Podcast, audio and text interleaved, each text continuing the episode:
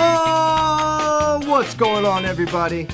Welcome to episode 738 of FloWrestling Radio Live. I'm your host, Christian Pyles, joined today, back from Brookings, James Dean Rader, who's at South Dakota State, with a former AWA, always AWA member, Parker Keckheisen, and probably others. I don't know. You send you send half your crew to. Dejan, to, Dejan to was Nor- there. Yeah, mm-hmm. you send a lot He to the didn't so Panther well. train. That's okay. Parker did well, bumped up, even for the team. Yeah, Still got the pin. they, they did it for the team.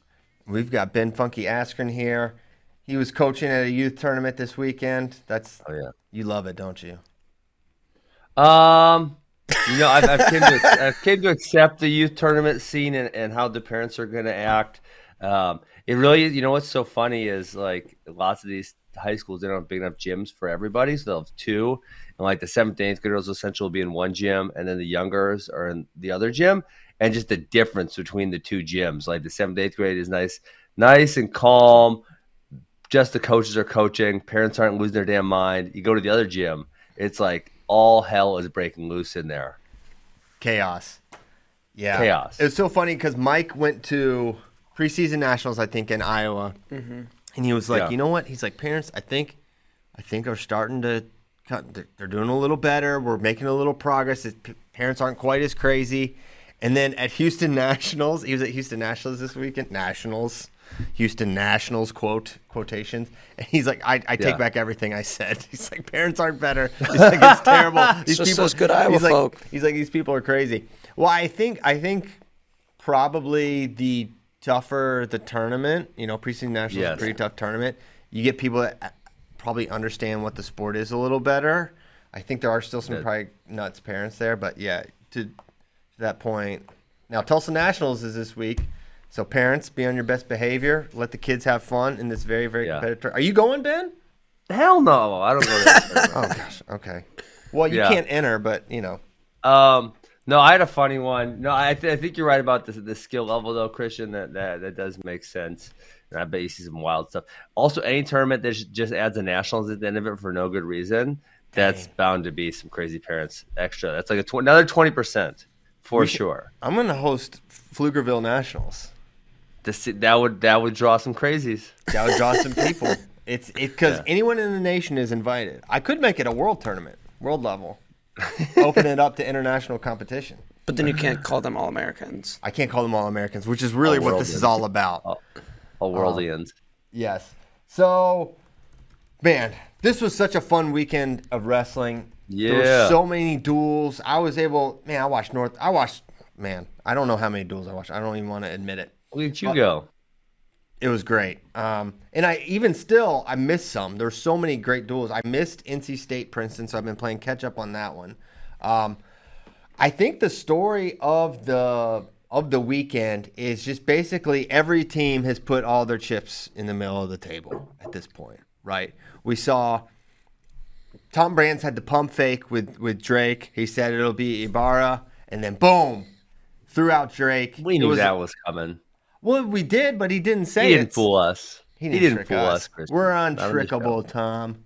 Uh, even though I was tricked, and I thought, I was- thought, well, I thought Drake all I do is I thought Drake would get pulled, but I just I was like, okay, well, it's not this weekend. You guys, okay, be- hold on, time, time. You guys, we knew Drake. We, we had it in the lines. We bet on two Drake Allen matches this weekend. We knew Yeah, but that then was after we did that, After. then the probables came out with Ibarra. yeah. So that was post. we knew it. Listen, That- end of I, story. I didn't know. I when people say something, I just say, okay, that's what's happening. Uh, I'm I'm a naive, What's the point of not gullible person. saying Ibarra's going when you know Drake is going? I don't Hey, know. seriously. And then, well, the other one, obviously, I and I still, I would love to ask questions. Kemmer is back. Why was Nelson ever at 174? Unless he can't beat Abe maybe Assad was still up in anymore, I don't understand it. Well, I think, I think with Nelson, here's here's a, a, poss- a possibility. One, he it was maybe it was unknown if and when Kimmer would be back, and so if that's a if that is actually a, if that was a question, then you want someone there wrestling matches. One, he makes your lineup better. Two, if he's going to be your guy in March, then you want him having Yeah. had that experience. Two, maybe things turned around with with Abe, and Abe was getting the better of Nelson. Um, I would, I mean, that's the most reasonable thing right there. Yeah. So I don't know. I don't know why. Um, but Kimmer, Kimmer being back, that was one of the coolest, cooler moments because I didn't know if we'd see him. He was in the lineup, but or he was in, listed as a probable one of them. But when Who Let the Dogs Out came on, it was it was freaking awesome, man. Because it was it was cool because you're listening to Gibbons is talking about Marinelli and his win. He's kind of recapping, and then you just hear Who Let the Dogs Out, and then Carver goes nuts. It's like, oh man, that's like freaking a classic college wrestling moment. And you know, he looked fine against O'Reilly. It wasn't you weren't like, oh yeah, Kimmer's back all the way. But then he texts Nijenhuis, who on that very same day where he wrestled O'Reilly, beat Mikey Labriola. So Yeah, that's it's weird. certain. That's really that's weird, but also Nijenhuis did look tough until he got on bottom. yeah. He also did he lose to good Manny first Rojas two weeks ago, though. Well, and he's lost to others as well in the past couple Yeah. weeks. Gerrit Nijenhuis is is a mystery to us. Um, but it was not like very f- his win over Labriola. While I wouldn't predict it again, it wasn't a fluky win. Like, um, you know, it wasn't a Del Garbino Cassioppi situation. It was like oh, don't he- don't be don't be uh, putting my guy Del Garbino down. I'm not putting him down. I'm raising Cassioppi up and saying you're better than this, Tony. Uh, but I saw, but but it was like two, like he kind of out scrambled Labriola on I think two different takedowns, and got the win there. Where Purdue beat Nebraska, we're really jumping around. I, I had a whole plan. Of There was a lot of going. stuff going on Friday night, Christian. We But gotta like, think jump around about a little bit. 125. Think about 25 and and just all the things that happened there. You got Drake Drake Ayala. Northwestern, DeAugustino, baby. I'm never going to get anywhere with this guy. Yeah, that's part of it too. So Ayala's back. He loses to McKee, but then he beats Schroeder. And then DeAugustino, who we hadn't seen all year, he comes out and beats Barnett. Great win. And then he beats Pat McKee on Sunday. And that match was insane. McKee was up 6 2 with riding time in the third period. Did you watch this match, Ben? What? So uh, McKee and um, DeAugustino. No, I mean, uh, well, I saw the turn. Uh, they flo- uh, Northwestern posted that. So before that, it was 6 2, and they were over under. And McKee tried something, I don't know what he was trying, but he put himself on his back from over under. What he likes to do. Well, he doesn't like to, but it happens sometimes. No, no, it's happened a significant amount of times. Yeah, so but I don't think he likes it. It just happened. And so then it was 6 6, and you're like, okay, it's 6 6. You get out, you win. Then he got turned, and DeAugustino does a weird, you know how, like, see, he comes really high in the chest um, with his, like, normally you think a, hat, uh, a half and a deep waist, but he comes like, he locks around, like, really high above the chest and get, gets the turn, and then he beats McKee. So 125 was pretty, pretty wild this whole, and then Ayala this weekend is going to have Cardani and the best beard in the Big Ten, Michael DeAugustino. So another Yeah, I mean- more tests coming for for Ayala. You know, one of the things we talked about last year is how much parity there was at 125, and kind of everyone was beating everyone. And but last year, I think we maybe thought a little bit higher of high, more highly of these guys, like that they were high All American potential. And now I think, you know, a lot of these guys, we're, we you know, they're a couple steps below uh, Vito and Suriano and Glory, um, but there's still a, a crap ton of parity. I mean, between if you threw them in a bag, you're gonna get all McKee, Ayala, Barnett, DeAugustino, um, a bunch of these dudes. You're getting all kinds of different results all the time. Yeah, it will be. It's going to be up in the air for sure. Uh, so, 25 was very fun this weekend. Glad. I mean, Drake is as sad as it is that Spencer's out for the year. That's big time bad. But Drake is going to be fun. I mean, he's going to inject a lot of energy into this because he's going to be in a lot of matches. You don't know how they're going to go. He's going to make some mistakes. He's making mistakes in matches, but he he freaking wrestles really hard. He's got a shot because he can go with basically everyone on his feet. And so he's going to add a lot of excitement for Iowa, for Iowa fans into the lineup. You think about, let's just talk about it. How does he match up against Drew Hildebrandt? I have no idea. Hildebrandt pinned the Maryland idea. guy, and then he had a pretty close match against Moran of, of Indiana, who who hasn't been having a great year. So you think, okay, that's probably gonna be a really competitive match. Ayala should have, if he has an advantage, it'll be on his feet. Hildebrandt's really good um, on the mat, so it'll be a really good test. Now, the the beauty of what Ayala, Ayala was able to do Sunday was he was able to dominate enough from neutral. He didn't have to go under Schroeder. And it would have been interesting. And if they wrestle again and the match material materializes similarly, does Schroeder say, "Screw bottom, I'm going top," and let's see let's see if this true freshman can get Yeah. away. I think that would be advisable.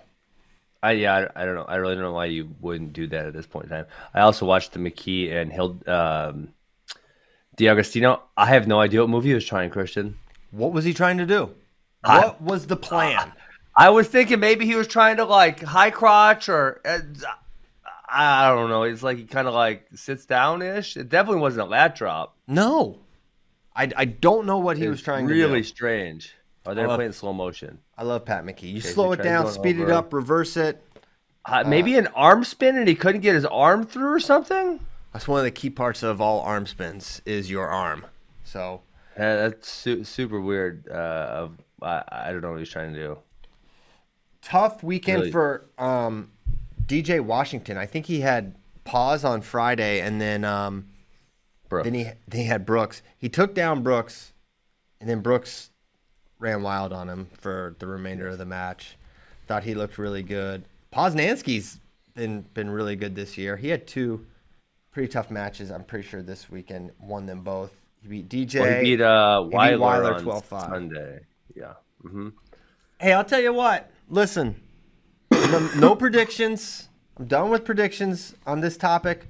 But Braxton Amos looked pretty good against Ballsec the second time around. He was in position to tie it slash win it late in the match. It was. Do you was still have him going to the national finals? Bra- um, in in Greco, yes, I do. Okay. Uh, Deal. I, but he is getting better. He is getting better. Listen, and I was far. I no, was, one, no one's even arguing with you. You're arguing with yourself right now. I well, listen. The the start of the season for Braxton was was quite surprising, and I think it's worth noting that okay, he seems to be rounding back into form. One, But uh, you're you're referencing one match because that Northwestern dude, he's really really bad. I am referencing one match. Yes, Yeah. So I mean, because his because his last match prior to those two was an overtime win over a D three guy ten days prior. All I'm saying, I didn't make any predictions. I didn't say anything. I just said uh. that was a good result. And also, Dean Dean Hamiti, DJ. Are we going Dean or DJ? DJ I, is. I don't know. I don't know. We'll just use it interchangeably, like Donnell and DJ Washington, Dean and DJ. They're Both great. Both great. He continues to look really good. Ben Ben doesn't want to heap any compliments upon Wisconsin wrestlers, especially now that Evan Wick's gone. I'm sorry, Ben. Sorry to bring this up, but I think those guys are pretty good. No, I, I told you on Friday night. I liked uh, I like watching DJ Hamid. He does he does a lot of things. I mean, my honest opinion right now is that he does. There are a few gaps there that are going to hurt him against the very best guys, but uh, I guess we'll see if I'm proven wrong. Ed Scott takes out Quincy Monday.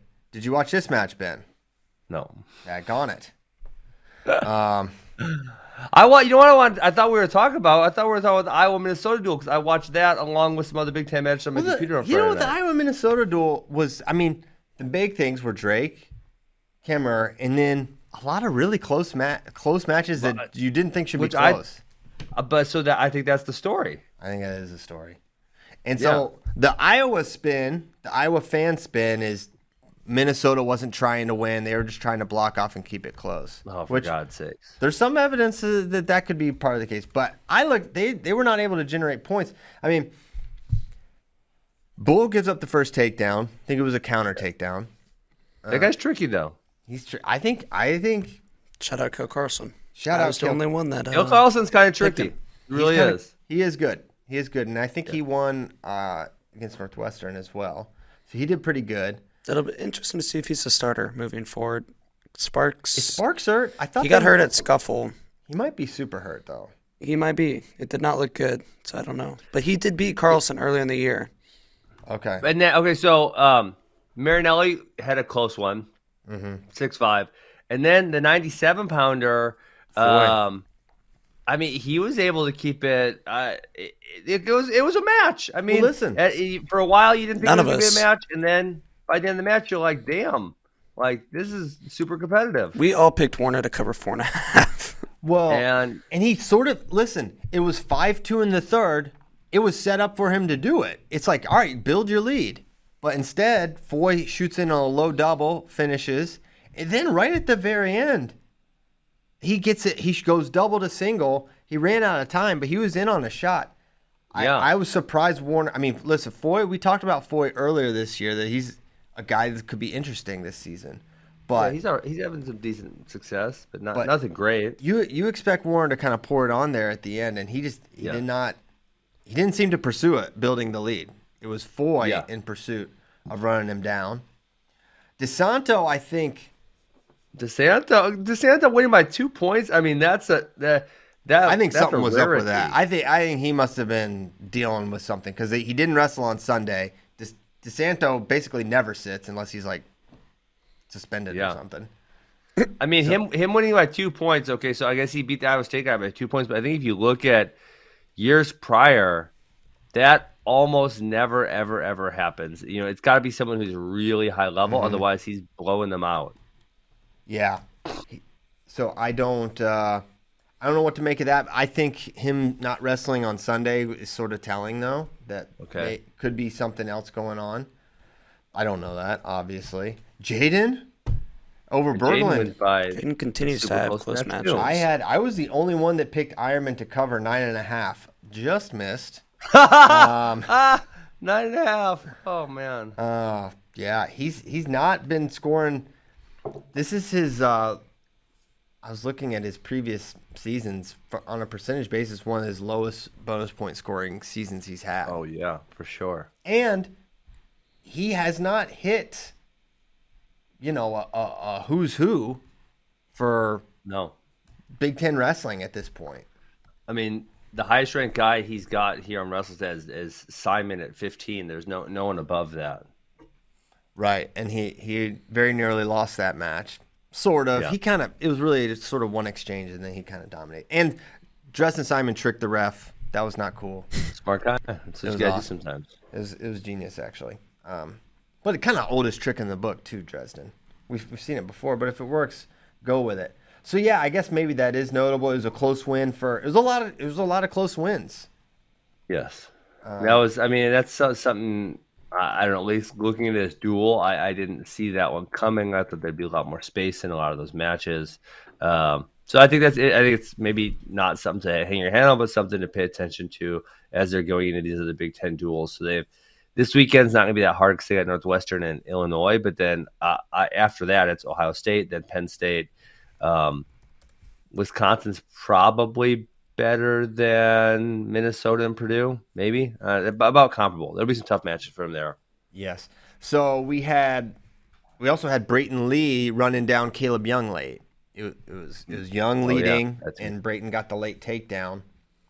Um, that was that was a fun match, right to the very end. Murin wins late against Blockhus, got that late takedown to avoid. I think they were tied, and he got the the takedown as basically time was 1-1. expired to win.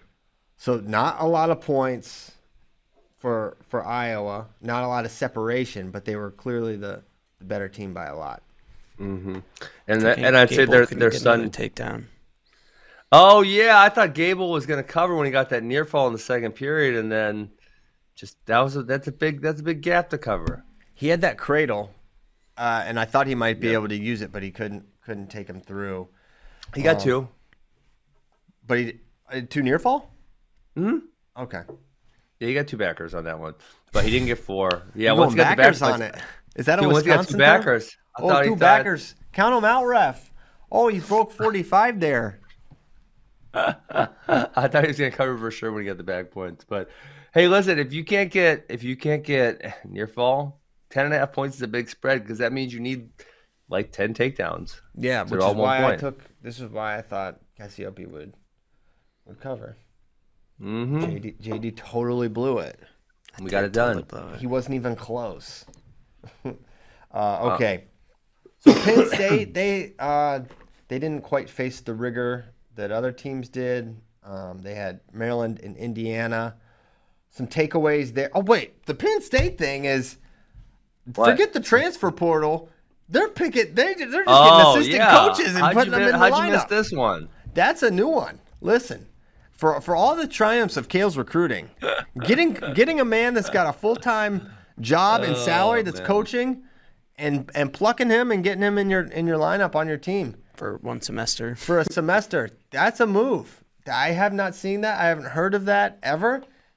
I didn't know it was even like a thing you could do, but apparently it is. A thing you could do. Yeah. Uh, who saw that one coming? I think the correct answer is absolutely freaking no one.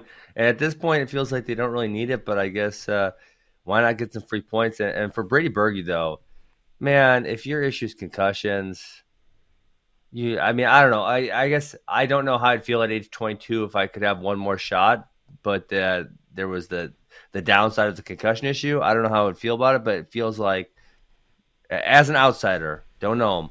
What are you doing, dude? Just keep coaching. Have a great life. I don't know. He's getting himself one of these. get, get get in a ring. I don't know. I think. I, I mean, he's probably wrestling every day in in practice. So what's the difference? Um. Okay. If that is so, if that's true, I again, I said I don't know him. I don't know the circumstances. If that's true, if he's, if he's getting in there hard every day, then yeah, I don't see the issue at all. But I thought, I mean, correct me if I'm wrong, but didn't he retire because of concussions? Yes. So what? I don't know if he retired because of concussions. Why the hell would you be wrestling every day? Gomez is back. He's killing it. Maybe it's. I don't know. I'm sure it's done with the consultation of medical professionals. You'd have to. Okay. I hope so. I hope so too. And I, him coming back, that makes me think he's probably going 65. Because Who Bergie? Mm-hmm. Well, they need. They could have someone either one of those weights. And get they a lot of could help. they could use. I I think you know 57 is probably. I don't know. I don't know which which weight's a bigger weight. 57 is probably weaker. I think it's well, it's weaker at the national level. Scoring points is going to be easier. But I think cutting weight doesn't make sense if you have concussion problems. Um, It does not. Well, either But it does create an wrestling- interesting either circumstance. competitively.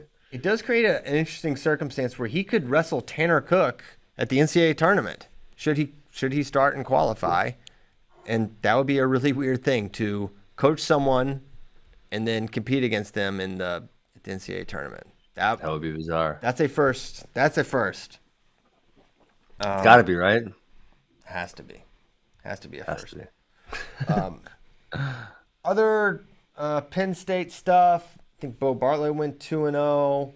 He beat Rooks, kind of a close match. Um, where Rooks, did you watch this match? Did you watch Penn State? So late second period, Rooks just airmails a, a, a shot with like three seconds left and gives up a go behind that ultimately basically loses them the match. Where just like no setup, just dives at the legs, and Beau hits like an easy go behind at the end, mm-hmm. and obviously gets the ride out because he basically got got his time expired. And what could have been a he he would have been in position to make it interesting because he got Rook's got a takedown in the third, but then you know at that point it, it that was the difference. And it's, the story with Michigan uh, as they wrestled against Pitt was Cole Matthews taking out Stevan Micic. Uh, well, This should have been the leader of our show. Yeah, This is lot- highly concerning. It's concerning. Uh, I watched the match after it happened, and then JD and I watched it this morning. And a couple of things. One, the the scrambling of, of Matthews gave him some some issues. Two, the riding and just a very folk style specific problems that Math- Matthews is a folk styler through and through. Super folk styler. yes. Very folk styly. So it's a tough match. He looked big and strong uh, compared to Stevan. And, I and want- Cole Matthews, I mean, you remember he gave Ironman that really tough match at Nationals last year. I don't know if you remember that. he does. So he's yeah, he, he's hard to wrestle. He's not he's not a pushover. he's hard to wrestle, and there was a and, and even still, Stevan was in it until he got turned for four in in a move. I don't know how how you would describe it, JD, but he's like he was kind of going for a cradle, but then he ended up Slipped under his the head head. in front and across. Yeah, front and across, just kind of like bull rushed him over, Suck, suck back a little bit. sort of, but not really. Um, I, I, I, I actually watched this on because Peyton Mako does something really similar. I watched this Okay. on Twitter. Um, yeah, because he was here and the and he essentially goes like this, correct, mm-hmm. and dumps him to his back. Yes, yeah, sir. so that's uh, I guess maybe not exactly a suck back, but I, I feel like it's more of a sucking back motion than a bull rushing motion. Okay. Well, I will defer to you on moves. Yeah, I mean, I, can we bring that one up because yeah, Peyton tries doing that a lot, and I've done that before. I feel like I can never ever hold the guys on their back once I do that. Yeah, he the way he landed with his arm right behind the the head, it was like in Head, actually yeah. he kind of should have pinned him, uh, or he very well Yeah. could have. Let's see if they uh, if Pitt tweeted it or IG'd it or anything like that. Yeah. Um, Um, no, so okay, so I what I want what I was thinking about this match is that you know the Klebov. I think you know we, we kind of think highly of Klebov. He had high school success, but he hasn't really been good at the college level. Um, and then, and then you know he has this close match with Micic, and we kind of like, eh, okay. And we said uh, first match back, um, and kind of I don't dismissed it ish for Micic, but now this is two matches and two, I would say, kind of unexpected results. yeah, well, he'll have uh, Ohio State, I think, this week, which is definitely D'Emilio. notable. Um, D'Emilio, so that'll be a different sort of test. I think he should be fine in that one. And then Nick Lee the week after that, which is obviously, I mean, that's the, that's the national champion. Yeah. So I'm I'm Um, excited to see. I've got the I Tyler. I just sent you the the clip of him Clip. turning it, so we can watch it and you guys. Can I, if I in on what remember right, I think somehow um, uh, Micic's arm gets back through and to a place where it shouldn't have been, and that was what held him on his back. Yeah, right there. See, yeah, his back arm. Can we rewind a second here? Yeah. So his left arm pops through, and then that's why the left arm is then stuck. Right? Yeah, right there. Yeah. You know what I'm saying? Yep.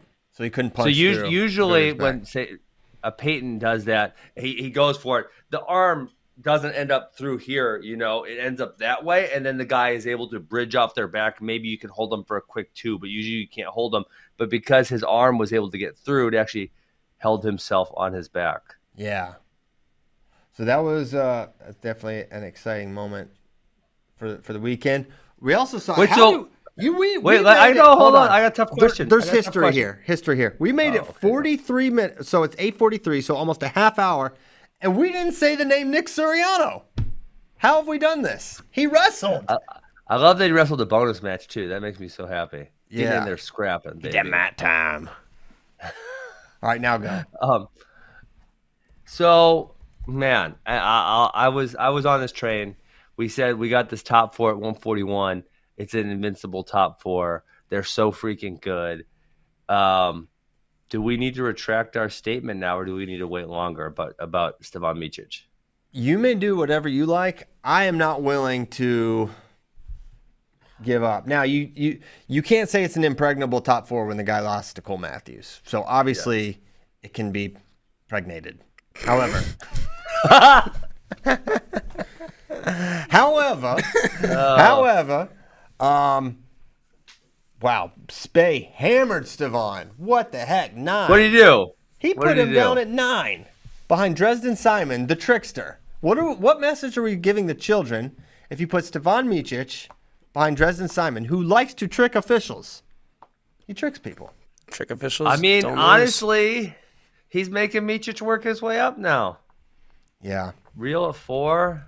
Yeah, it's feels about right. Yeah. If it feels right, it just doesn't look right. Does not look right. I mean, it's Fallon's first time at 41 Yeah. and hasn't wrestled folk style in three years. Yeah, three- It three would have years. been I would have I would like to see him they they need to send him to the last chance open. They need to send They- him to they- yeah. and like he if uh or even that F and M Open that was last week that was actually kind of tough. Um, Yeah, that might have been a good actually. place to go get a couple matches too. So I'm wondering if they hit the bonus. He, you know what? He needs to get. Duh, on- Dan. he needs to get with Bono because Bono and and the Badgers got every Open in the United States on their schedule. So they need to send him to some of those. They don't actually go. Uh, wow, he moved uh, DeAugustino all the way to number seven, and then Barnett all the way down to fifteen. But they got three three non-ranked guys who are so obviously DeAugustino, Hildebrandt, and uh, Ayala in the mix at one twenty-five. Yeah. So new, new blood at this stage in the season makes I- it makes it pretty exciting. Okay, you got to ask Spey, why is Hildebrandt all the way down at nine? He took fourth place in NCAAs last year, and he's not lost a match this year. It feels like well, nine's a he hasn't lead. Vito and Glory weren't in the bracket. Okay, so move He down to lost- six. He lost to McKee for third at NCAA's. So he gets dinged because McKee loses to other people? Well, he get he no, he gets dinged. It ain't for his not- fault McKee's all over the He doesn't have place. any matches. So last time we saw him wrestle, basically he lost to Pat McKee. So why would we assume he is anything different because he beat Spence No, no, no, no. and He He beat No. Brown? Brody Teske and Sam Latona too at NCAA's Oh, last year. hell no. He's ahead of the he's ahead of the people that he beat at NCAAs, and he's behind the guy he lost to. He is not responsible for their losses. No, he's res- he is responsible for his resume of the people he has lost to. He he placed higher than a bunch of these dudes at NCAAs. I mean, Mastrogiovanni, it, come on. Mastro beat McKee this You year. just want to you. No, I don't. But that's what I'm saying. I'm saying This dude's Hildebrandt's been in not the streets. responsible for McKee's losses. And they're not responsible that Drew Hildebrandt didn't wrestle for a semester. yeah, wrestle. Gosh, he took fourth NCAAs and he's undefeated. You just kind of leave. So he should just- Undefeated because he hasn't Kemerer, wrestled. Kemerer didn't wrestle for 17 months and he had him at number two still. Compare the resumes of Michael Kimmer and Drew Hildebrandt. They are uh. not similar. What is that mug? That is such a pretentious mug. That's a nice mug. My mom got me. You one percenter. Look my at this. Footprint. Oh Yeah. my gosh. Good dog. Listen, I, I, I, I'm defending Drew Hildebrandt right now. Seeing him at nine feels ridiculous. Um, It's ridiculous. He is not responsible for the his opponent's future losses. You guys are trying to hold him liable because his opponents some Liable. wild crap. He's not in court, Ben. You guys are holding him responsible. You're moving his ranking because his uh, the people that he wrestled are super volatile. Which means he's probably super volatile if he loses to them. Would it not give that indication as No, well? it just means his opponents can go up here or down here. as as clearly he can. Oh man. Wow, Penn State Ben. All right. What, whatever you say, Penn State haters. He's, but he is okay. So where would you rank someone that has a win over WrestleStats two nineteen and sixty eight? Well, I'm so I'm saying he was fourth place in the NCAA tournament. Um, he hasn't wrestled. I mean, well, I mean, if you want to get down to it, Nick Suriano hasn't had a college match in for God knows how long, and he's number one, Yeah, he which beat he Dayton. should, in my opinion, he should be. He, yes, he should be. And Drew Hildebrandt, I would put Drew Hildebrandt at number five right now. I think it's the thing that makes the most sense. All right, well, if, Drew uh, cannot be held liable because Patrick He took McKee fourth last year. and You're other people him. are highly liable. we need to get Spey on here. I want you to yell at him. And I if, want him to if yell back at Hildebrandt you. takes some L's, if he takes some L's, go ahead and move him down. But if he keeps winning, then you know, give him show him some respect. If you Keep- yeah. Call into who's number one on the show. Yeah, calling who's number one on the show. No, I just want to yell at him on. Yeah, this is Ben from Wisconsin, and I'm really pissed about ranking Drew Hildebrandt. I love Drew. You know what? I, I I never listen to talk radio, but I think somehow my um, my Bluetooth from my phone got clicked off in my truck the other day, and it was on a, a AM talk radio station. Uh huh. And like I don't know, when you were a kid and you went places with your dad, did he listen to talk radio for you guys? Of course. and they have the sports shows, and then the people call in, and then they Paul give their Finebaum, baby. opinions. And like when you're a kid, you're like, "Oh, these adults are smart. They're calling in and giving their opinions." And now I'm driving around like, why on God's green earth are they letting random ass people call in and give their opinions about the Green Bay Packers? This is the most absurd thing ever. I don't want to listen to random Joe Schmo No, who's sitting in his mom's basement talking about the Packers. Dude, I used to I used to call in. I got on ESPN's ESPN radio multiple times. Uh, No, you didn't. like, I, I did, but before before I worked at Flow or anything, I I listened to ESPN radio all the time. I forget what the show was was called, but I got on several times. Um, With that being said, you can call into this show at 515-509-5071. Actually, I'm having issues with that right now. I need to talk to Sion. I'm like locked out of it. call toll But free. c- call in because I'm getting it figured out. I blame Sion. Yeah, we haven't that's- had very many call-ins. Well, we like I said, I've been locked out for like a week. He's been but locked out. He don't. He doesn't have I unlimited. don't know. I think Sion didn't pay the Verizon bills, so I got to figure it out. that seems more than likely. Oh, content's using the phone. They got Definitely paid for it. possible. Matt Stencil had a little uh, subtweet shot across the bow here. I don't know if yeah we can pull it Uh-oh. in here. Matt Stencil. This is after uh, Drew made his debut. Loyalty is a missing trait in a lot of people. This could be about anything. This could be about anything, but it seems like it's probably about the fact Since that it was they're six minutes after Drew Hildebrandt's debut. So it's it's, it's not all love from the Chips losing their best No. guy. Uh, um, retweeted by Jason Borrelli, which Wow. is notable. Um, okay. Next topic. Where the heck are we gonna go? There's so many options. Yeah, oh, I have a thought. I have a thought. oh. So, the NCAA wrestling tournament is how we determine who the best wrestlers and who the best teams are. But Yes. there's a But- weird phenomenon, phenomenon, where all the best teams are not doing tournaments, and some by choice, some not by choice. But team like Iowa did not go to a tournament. Will not go to a tournament this year. They They were planned they to, but supposed to go to Midlands, but then they decided not to Matman. And they sent backups to scuffle, but not starters. Right. Notable. Oklahoma State, no tournaments, really. You had no, uh, uh, with Penn State, no tournaments. Arizona State. I, I, we're, we're not counting. So the collegiate duels, the three matches, we're not counting that as a tournament. well, I'm, I'm assuming- saying an individual bracketed tournament akin Oh, to bracket- got it, got where it, you got it. make your Collegiate way. duels is notable though because it is multiple days. It is multiple days, so you at least Multiple simulate matches, the multiple, multiple days. weigh-ins and, and all that. But it just begs, you know, our, are people, our coaches and teams after last year being like, we don't need any tournaments. We just need to just make it to March. We don't need to wrestle at the this tournament or that tournament. CKLV was huge, but very legitimately, the toughest, the second toughest tournament of the year might have been the Matman, which was like formed in less No, than a week. scuff, scuffle was. way Oh, scuffle was tougher. man. Scuffle was tougher, yeah, for sure. But the fact that um, so few teams think that they're or the elite teams are like, ah, we probably don't need need this. Is it a? Is it just a? I guess my question for Ben is: it just some uh, something that happened because that's just how this season's working, or do you think coaches are like, I don't know how necessary these are? I've never heard a college coach, uh, a high level one, um, and maybe I should just go start asking questions. I never heard of any of them talk like super in depth about this topic, which I, I think would be really interesting because, yeah, I, I do think you need matches. I think I think you need to compete against other guys who are really high level and figure out where your weaknesses are and figure out where you get better. And I always thought more competition made me better because I was able to pinpoint those weaknesses, and I felt the same way in my teammates, and I feel the same way in the guys I coach, whether it's at the collegiate level or or now.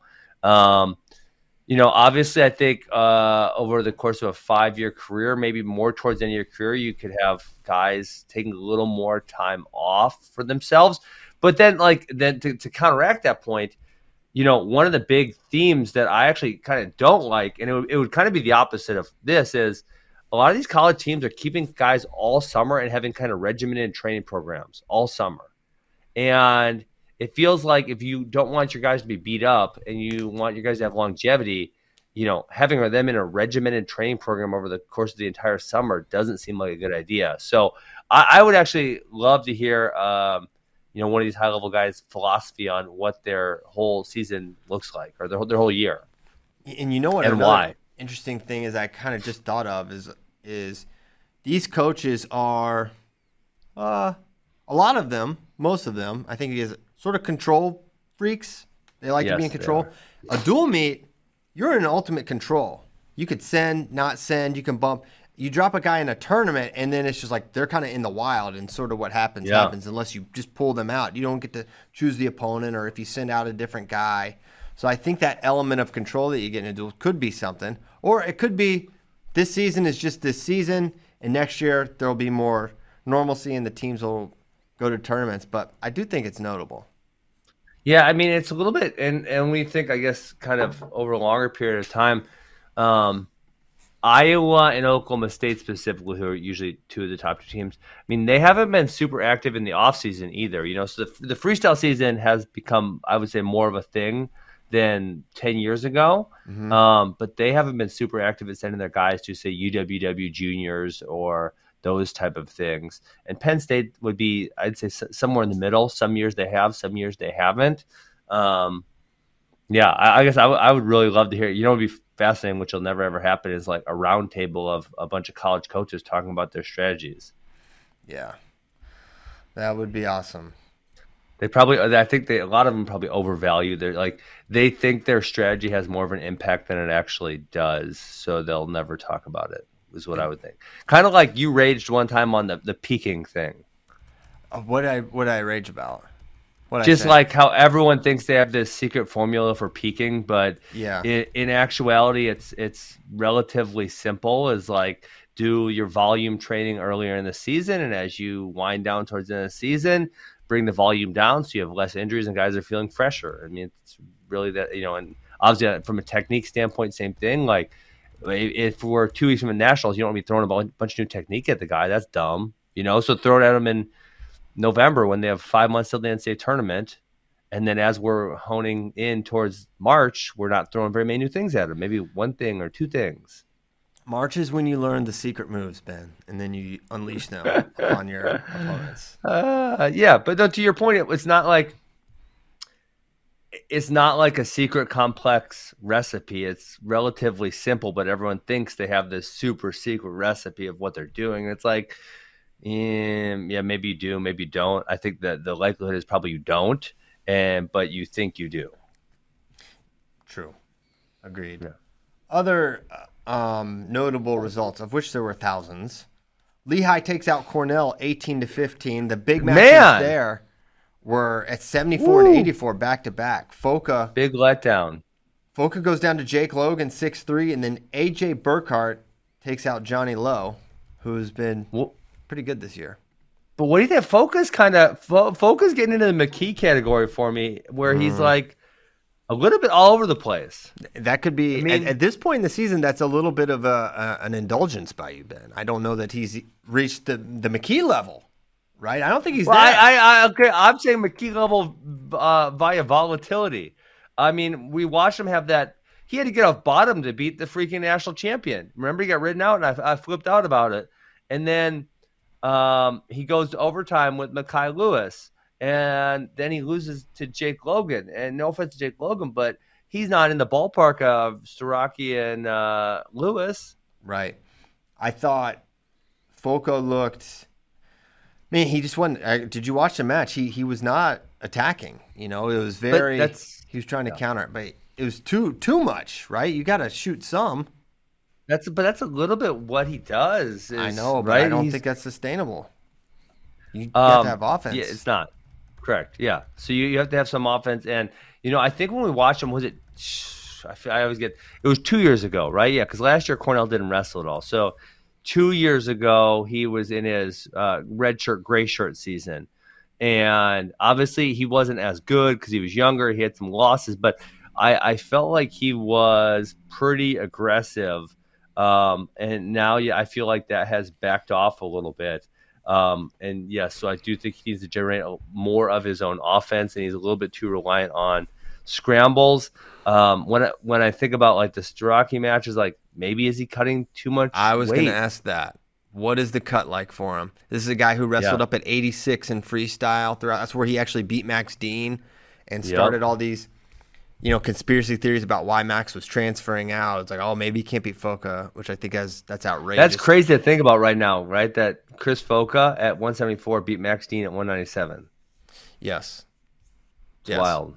in freestyle. So, I, I'm not. Um, I, I think it could be cut related because I think when you see that kind of a difference in performance, it you look for something like that, an outside variable, because we know Foca can really wrestle. Um, Yes.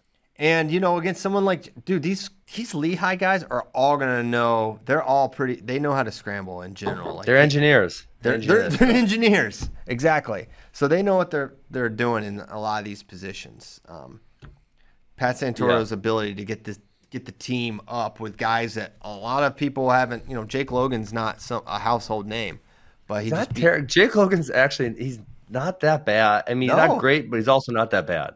No, he's not bad. Not at all. He, he yeah, and, and so he- he's hard to beat. So I mean, like of all his losses this year, three two four one. He did get killed by Starocci, but then three two to that. Brand, six four to Mako. Uh, you know, so he's he's close with the better guys. I mean, Star- Starocci kind of put it on him, but besides that, tough. he's been really close. He is tough. Yeah. So that was a big win. And then AJ Burkhart takes out Jonathan Loew, and that's kind of the that's really the match. Those were the two most notable matches. Wood beating Fernandez five two is not a surprise. Yianni teched No. Steven Storm, uh, which is Not a surprise. that's a great name though. Steve Storm, Private Eye, not bad. I don't want. I don't want. I'm laughing. I don't want to tell you what my thought was. Okay. JD, JD had the same thought. What is? I, I really don't know actually. I don't know. I don't know. Ben just knows. All right. Well, you can tell us that after. Uh, I know the- right what's in his head. Okay. Got it. Thinking about Steven Seagal, nothing else. What a beast. Steven Seagal. That that's a great martial artist right there. Exactly. One of the best. He would he would probably tap you, Ben, if we are being honest. if we're being let's just be straight up about it. Have we talked Mm, about so- we mentioned Purdue beat Nebraska 18 to 15. We mentioned. So no No, Purdue had none of their starters in. That, that and Purdue was missing a whole bunch of dudes too. Purdue was missing Kendall Coleman. Uh, I think that's the only starter I'm noticing out. And then uh, Nebraska wait, was missing so- Chad Red and Peyton Robb. hold on. Sorry, give me give me two more seconds. I will get to The box score is in the thing, in the doc. Oh too. man, I'm, I'm over here googling and searching, and I'm almost there. I'm on Penn. I'm on Purdue's. Wait, so you're telling me these dudes I never heard of are the actual starters? Like Hayden Lowry, he's he's the actual starter for Purdue, At 65, I I think so. and Trey Cruz no, at 49. um Sonlin normally. Oh, Emil Sonlin. yeah, I thought so. I I don't know this dude. What about Trey Cruz? Is he actually their starter at 49? Yeah, I think so. Dang. Cruise Okay. control. They were calling him All right. Cruisy on the broadcast. I don't know if that's right. It might be though. There's no way that's right. Okay, it's impossible. So yeah, they they were not. I mean, obviously missing Chad Red hurts and missing Peyton Robb, but you know they were missing Kendall Coleman at the same breath. So Yeah. Purdue just Purdue. What? Well, that's kind of crazy thinking you- about Tony Ersland. He was a longtime assistant at Nebraska, going to Purdue. Probably when he left, he probably had to think, "I'm a few years away. It's going to be a while before we can compete with the Nebraskas." And that's it. Ersland's actually kind of been there for a minute though. Yeah, it's probably been five, five, six years now. it's crazy how Um, time. Nebraska looked kind of flat. They, yeah, they Yeah. did not look their best. You didn't mention Lion over Vens. Another another one. We need an all volatility team. That's what we need. Vens And- highly combustible. Is that what? Vens uh, and McKee are the captains of the highly volatile team. I wonder if we can top that. Who's more volatile? Um, just the high highs. two? Eric Barnett, maybe uh, honorable mention, volatility. Yeah, I don't think he can beat McKee for to be on the team. Yeah, they're gonna have to do a wrestle off for it. Hmm, who Yeah, else all right, could be on well, the team? That's think. that's a fun team to make. we'll have to we'll have to do it. I don't want people to have to listen to us think because we don't know. It might So- be fun to listen to. Ed Scott, you know, Quincy Monday got the opening takedown against Ed Scott, I believe, and then Scott, um, it was it was really him late. He looked really good. Scott's on a roll. He and what a season God, he's had. It's himself sort of season. he lost to his teammate AJ, Ko- AJ Kovacs, but then he beat Quincy Monday. He beat Caleb Young. Ed Scott Pinned is- him. Pin. Beard Jake Hughes. Oh yeah, beat Jared Jake. Yeah.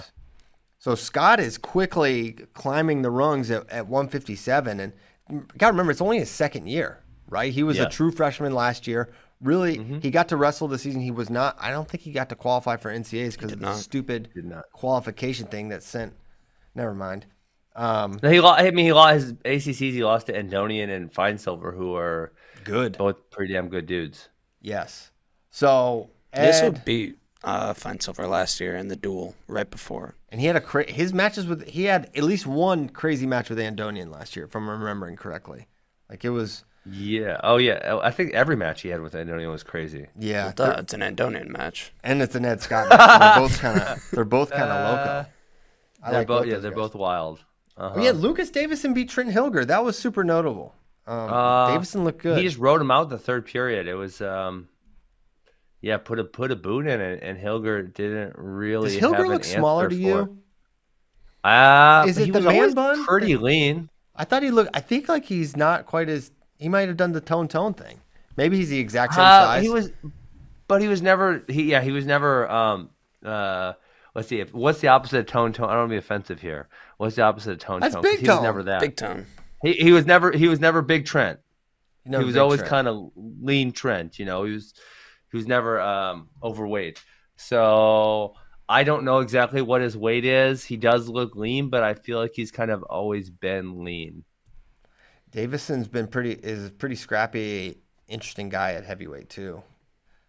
Yeah, like they had some they had some up. good scrambles. Um, and then but yeah, then he just put a ride on in the third period, and and uh, Hilger couldn't find his way out of it, and gave up the ride time point, and I think actually almost some near fall at the end maybe um, for the loss. Yes. Now, Hmm. uh, some non-college wrestling news: J'den Uh-oh. Cox to Ann Arbor Cliff Keen Wrestling Club. A pretty predictable move when you consider the relationship that he and KJ have. It makes makes a lot. I think it makes sense outside of KJ too. Like it makes sense Yes. because of that. But be partners with Ringer. I mean, who who is he training? Who did who was J'den training with other than Muhammad McBride at, at at the OTC? He needs partners. Now he's going to go to Cliff Keen. Wait, I thought he was at NJRTC. well, I think he sort of was, but I think I don't think he he wasn't. I don't think he was living in New Jersey. Listen, I saw pictures of him on the beach. The Jersey Shore Beach.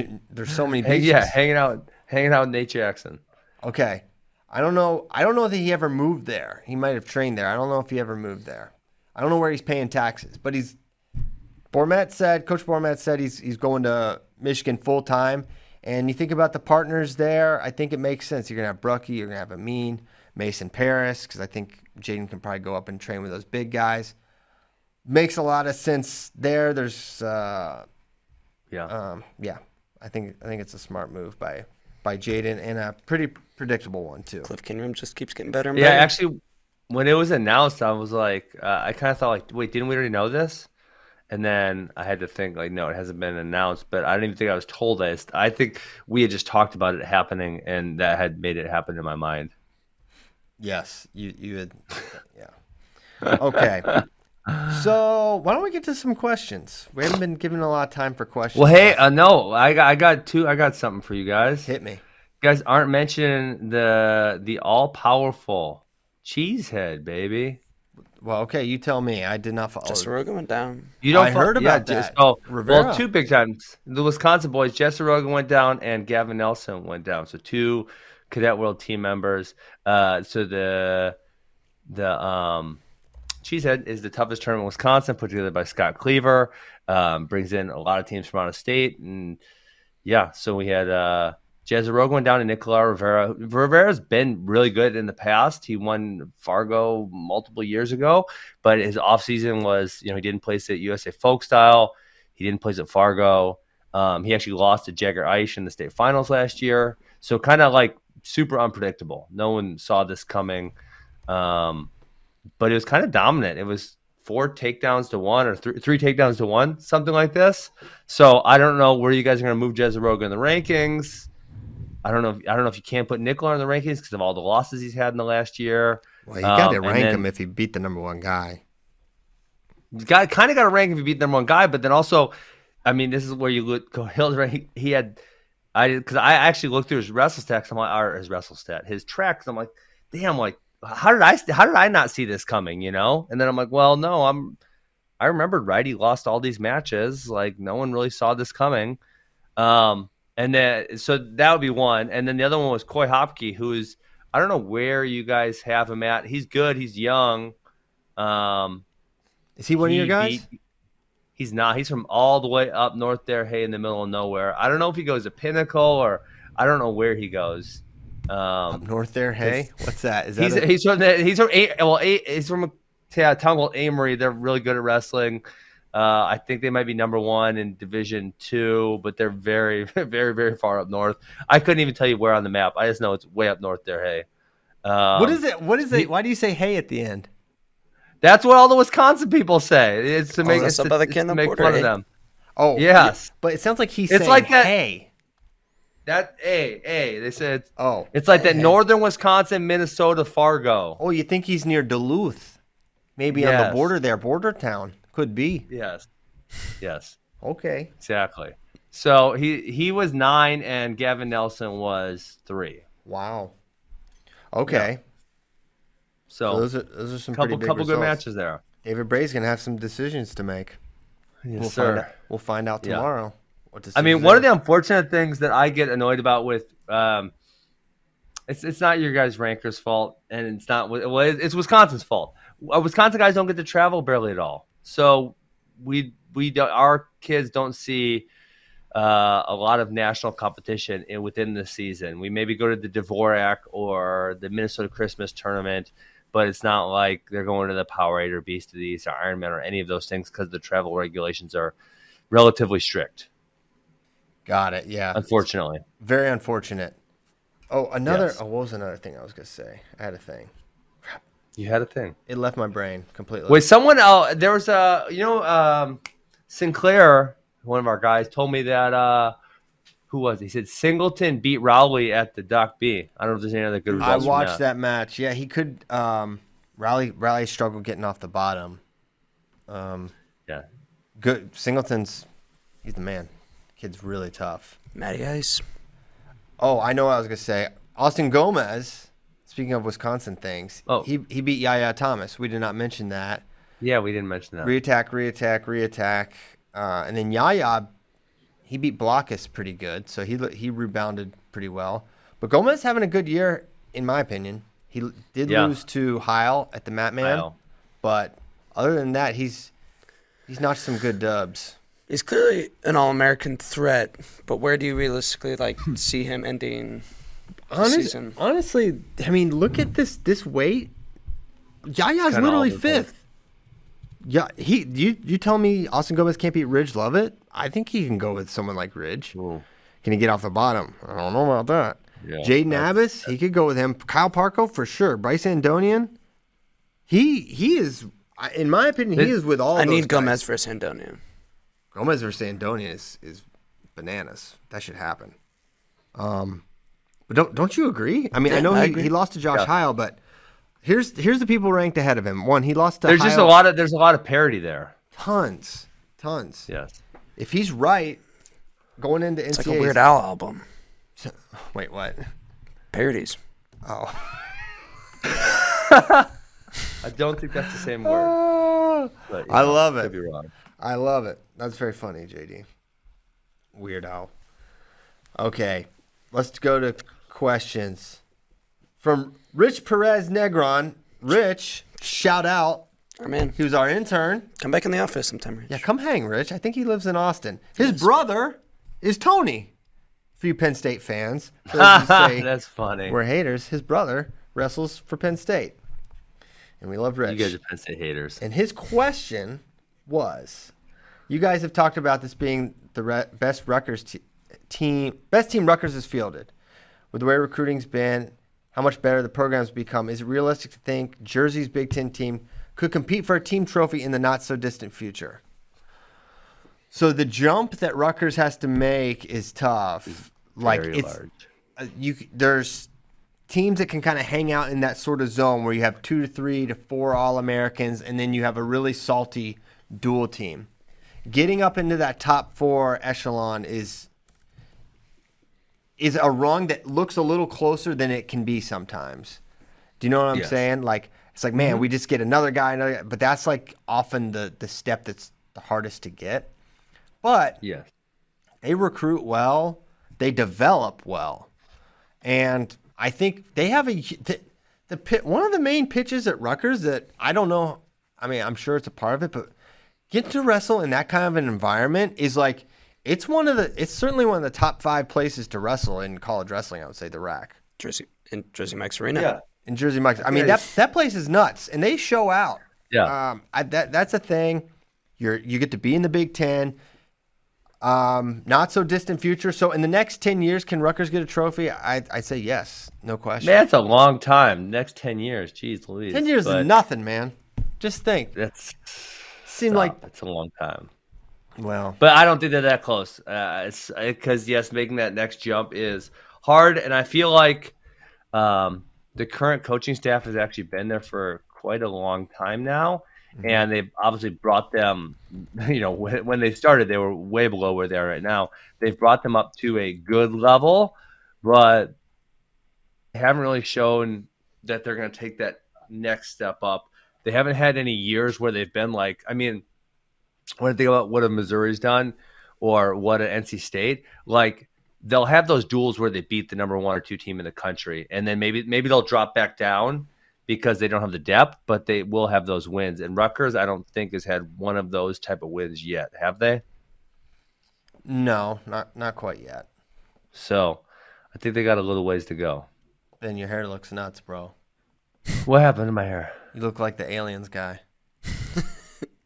I don't watch movies, so I don't know that reference. This this guy, he's not a movie. He's from the TV show. I don't know if Tyler. I don't know the TV show either. Well, I don't know what even the TV show is, but it's the famous meme of the guy just saying aliens with crazy hair. You've seen it. Froed out. I don't know what you're talking right, we about. sent it to Tyler. Maybe, yeah, he's Tyler. It was in the chat. It's okay. I'm looking through your rankings here. Are you? Yeah, I'm seeing There, what's this happening. guy. That's you, Ben. Oh, hold on, I'm clicking over. Oh, that guy. I know that guy. Yeah. See, I knew you knew. Okay. Ah, that's funny. That's Um, really funny. How many clubs has J'den competed for since college, um, excluding Ti- Titan Mercury? So he wrestled. He he trained at Missouri, trained at the OTC, Ohio RTC, NJRTC, and A now lot. that's the that's the fifth. Um, Yeah. so yeah, he's made, he's made he's made his rounds. I I would like to think that this will be a pretty. This should be a pretty lasting stay. You would think. Seems to be set up to, Yeah. to work out for him. Okay, um, from Sways, Sways happens. Grandview Wrestling goes to Loper Wrestling this week. Portillo versus Portillo, possible at 125. Longest dual streak on the line with NCAA NAI dual champs. This is for JD basically. Go JD. Lopers, baby, always. All right, we got Lopers. Got They fell in the uh, national duels semis to St. Cloud, who set the NCAA record for straight duels, and then lost it literally later that day. But go Lopers always. Next question Lopers from always. Jason Hildreth, who I think is in the chat. Have you ever seen so many weights across the board for an upcoming NCAAs where maybe there's a few favorites for the top three to four, but there's literally 15 guys who could p- place fifth through eighth? Deepest NCAAs ever? Well, Jason, I think Hmm. it is definitely the deepest Ever. probably ever because until next year, and then the year after, and the year after, when guys are still coming back as well. yes. So I think it probably is the deepest. Maybe Well, next year it'll be. I- deep. Are you guys sure? Because this year also has all the Olympic red shirts too, who like somehow deferred their eligibility and they're in like their 19th year of college.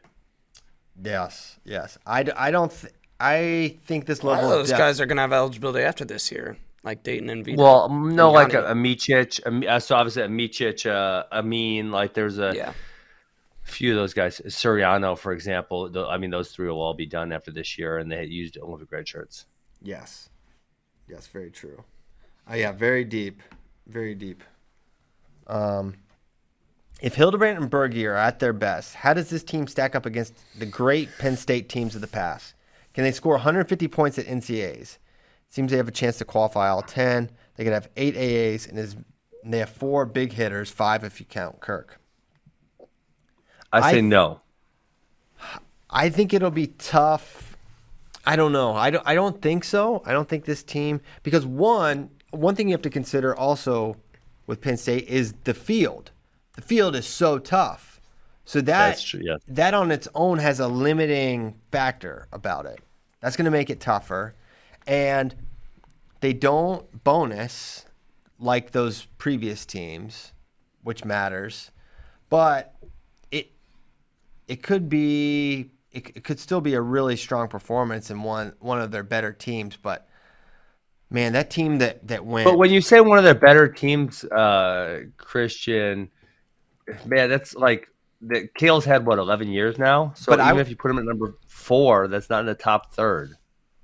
True. And I don't think they're going to be at number four. Yeah, I don't know. I think I think this team could be better than all the first uh, four Kale teams that he had that won that first set of four. Maybe. Interesting. Maybe. But like you think about that team that went that went Zain, Nolf, Chenzo, Mark Hall, Bo Nickal. yeah, Um, who's their ninety seven? Someone good. Um, probably someone good. someone good. So they they've. I don't think they're stepping into that realm yet. Yeah, I don't think so. But the interesting thing is they have so many of these guys back next year.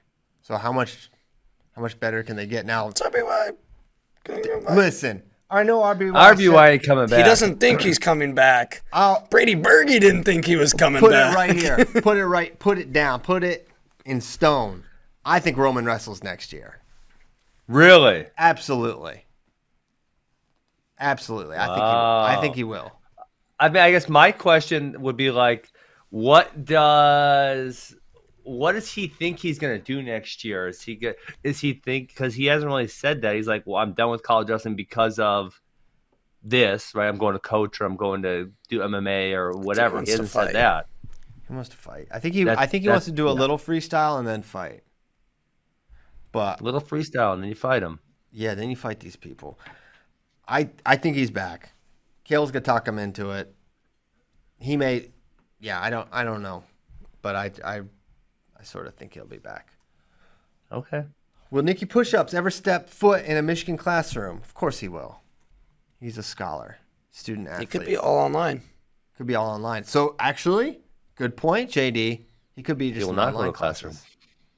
He will virtually step into the metaverse, as it were. Um, what is the best open in the country? This is easy. The Last Chance Open in Iowa, Ci- Iowa State. Stop. That is the best. That is the best. That's genius. Remember that? wa- That was like one of our most fun shows ever because I you were That I was so you were the show. ridiculous. because we are talking about it. We're like, dude, he's just totally rigging it. And then Coach Dresser comes on. He's like, guys, yeah, I rigged it. It's a rule. You can do it. It's really smart. And then we're like, my gosh, this man's a genius. Oh, so funny. That was perfect. From Big Pants. Big Pants has stepped in. He says, Do you think Richie Figs can match Ayala's early season success so far? I, th- I think he could. Well, I think we, we haven't got. Yeah, we know he's redshirting. Could, can. Is it possible? Yes, it is absolutely. I'm Yes, I think it's possible. Figueroa. He was with the team at the Arizona State Michigan duel that wasn't, and uh, yeah, he he looks solid. I think it's a guy that could definitely use a year. He was clearly on Ayala's level last year Absolutely. Yeah. high school. So Absolutely. Thoughts on Braxton Amos' early season losses? I already talked about it. Moving on. He's coming back. He's gonna have a Crush him. he's gonna qualify and then who knows what happens. Get get get to get to the dance. That's what I say. Um we already talked about Micic. That was a good question though. Is it rust? Is I think it's a combo. Folk style positions that he hasn't felt in a long time and he's got some issues from bottom.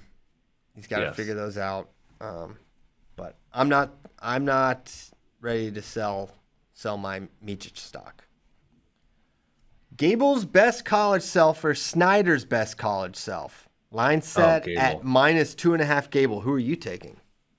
I'm taking Gable. He's got 30 pounds and he's the Olympic champion. Taking Gable.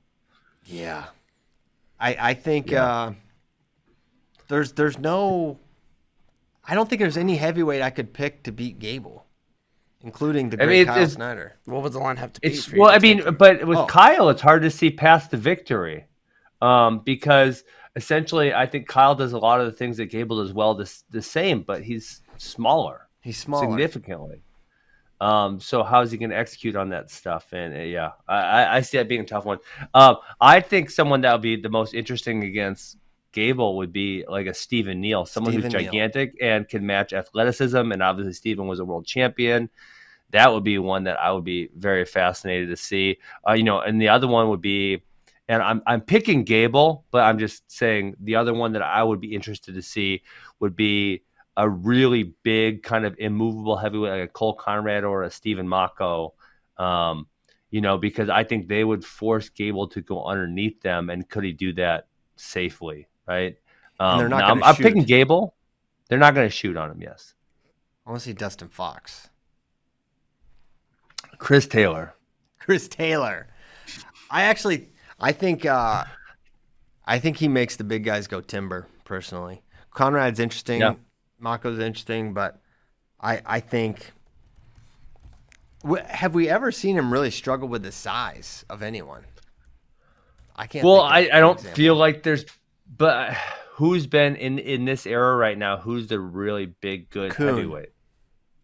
Coon, yes, and he did struggle against Coon the first time. in freestyle, and he was like nine, and then he teched him. was not nine, he was- He was nine he was years old. Look it up. He was nine. Oh god! Everyone And acts like he got was no. hump. He was nine years Oh. old, and he lost to Adam Coon by tech, but it was kind of close tech. And then then he beat him a year later when he turned ten. He beat him twice. He beat him. Yeah. Yes. So that was uh but even Adam was like not your typical big big guy heavy. He didn't wrestle like a big guy heavy. He was like almost overly active at times and Yes. would put himself Well, in some bad positions, but he did beat Kyle Yeah. Snyder. He gave Kyle a lot of trouble because, but in the Kyle in the Kyle Snyder matches, Coon wrestled like a big guy and very disciplined, and that was kind of what Kyle had issues with. Yes. Um, Yeah. But yeah, I've never seen anything like Gable. The thing with Gable is there's no compromise in any aspect of his game. what do you mean by that? What I mean is, normally the the the really strong guys are maybe not that nimble, or maybe the really fast guys are not that technical. But he is all the things. There's no, Yeah.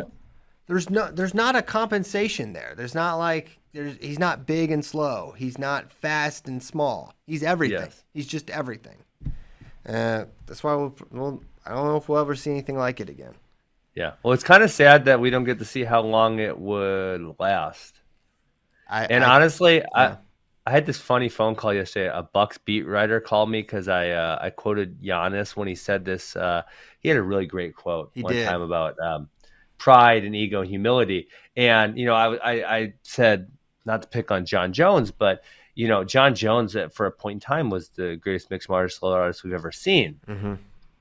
And often it's not what Still might be. I mean, yeah, there's potentially still money, but so often it's not the skill level that takes those guys out of the game, right? It's it's everything else because when you get to a certain point and you're you're the greatest, it's hard to maintain focus and motivation, and mm-hmm. you can be distracted, and you can think that you're entitled to certain things, and that that can kind of take you out of the game, right? Which we've seen with Jon in a multitude of ways, and so with Gable, it would be like, well, if Gable can maintain the motivation and focus he has right now is anyone going to beat him ever, right? Um, and so you see, like with the, you know, a great example would be we we actually have a lot of great examples in wrestling, I think, because maybe they don't get the the money or the fame that they do in certain other Mhm. sports, but the the JB and Dake and Taylor, I mean, these guys have been at the pinnacle for quite a few years now, and they've maintained that focus and motivation. But would Gable be able to do it? And obviously, I don't want to say he's not because he's he's choosing a different path, and that's fine. Um, but if if he were to stick in wrestling, could he do it for the next decade or twelve years? Like it would be very interesting to see. One thing that I think is notable about where Gable's at and where his motivation is is I was curious how this season would look for him when he competed. Like, how good's he gonna look? Is he gonna be between two worlds and just like he's so good that Yeah. I think he looks as sharp as, as we've seen him look. I don't think there's been he had the he was a little maybe he could have pushed it a little bit against Oklahoma State, but man, how he looked against Cassioppi, he looks as good Yes. as, as we've seen him look. And now we'll obviously Kerkvliet and Mason Parris will, will be different sort of challenges for him. But I think um, I, I think he looks great, and he's obviously putting in the work still. I think part of that also is Gable just is like, I'm so much better than you. I'm, I'm like, I'm gonna dominate you. Like a mentality type thing of just like, Yeah. like you get like a s- like he mm-hmm. has like a swagger about him. Not that that wasn't there before, but you go, you win an Olympic medal, it only adds to it. But I think like timing things, like his reattacks, oh, are Oh, yeah. so insane. Like you know he's, you can't keep that sharp just on muscle memory, right? You've he's got to continue to be doing them. Um, yes. Yeah. So man, he's he's awesome. Anthony Cassar, legend continues to grow.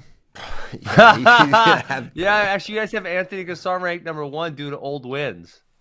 He still has eligibility. yeah, he could come. Oh my gosh. What if he comes out Stone Cold Steve Austin style? yeah, beat it, Kirk. I'm here. Listen, A he's gonna take an ass. whoop- He's gonna take an ass whooping if he does. Sorry, Anthony Cassar. Yeah, it's it's different. Definitely Yeah, different. it's different. It's different. That's what you got. You got to beat the man and then go out a legend. He is. He is a legend. We'll never know. Yeah, could have been him. Okay. I got nothing else. We got plenty to talk about for tomorrow and Thursday. Shane Sparks coming on Wait, tomorrow. no, no, we didn't talk. Hold on, hold on. Uh oh. I, I want another week of picks. Dominating, guys. I'm I'm gonna go. I had, I had a bad week one. I just didn't take it seriously. I wasn't focused enough. After week one, I didn't do good. I said, listen, I'm gonna lock this thing down right here.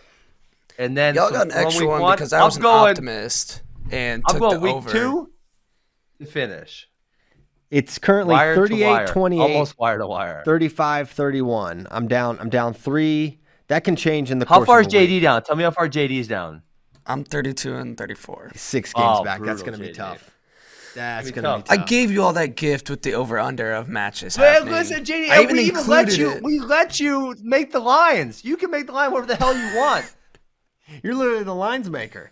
You could You're the it. line maker, You you made the over under line, Yeah. and I was and I, and I oh, won that one. the You over. let me make all the lines. I'll probably win them all. Yeah, we were close. okay. Well, congrats to Ben. I'm going to run you down. I got plenty of time. Wait till NCAAs. It's over. Shout out to Drake Allen. He got me one though. Shout out to Drake. There you go. Thank you guys so much for tuning in. Fun weekend of wrestling. Another fun one coming up. It's this is just fun times. All the duels, all the wrestling, all the wrestling discussion. Very fun. We will see you tomorrow. Make sure you check out the updated rankings. They're up, number one on the site. If you see a picture of Nick Suriano, click it, and then you'll see all our updated rankings. And you'll see the rankings that Ben is even complaining about. We'll be back tomorrow. Have a great Tuesday. Thank you and goodbye. Go Lopers.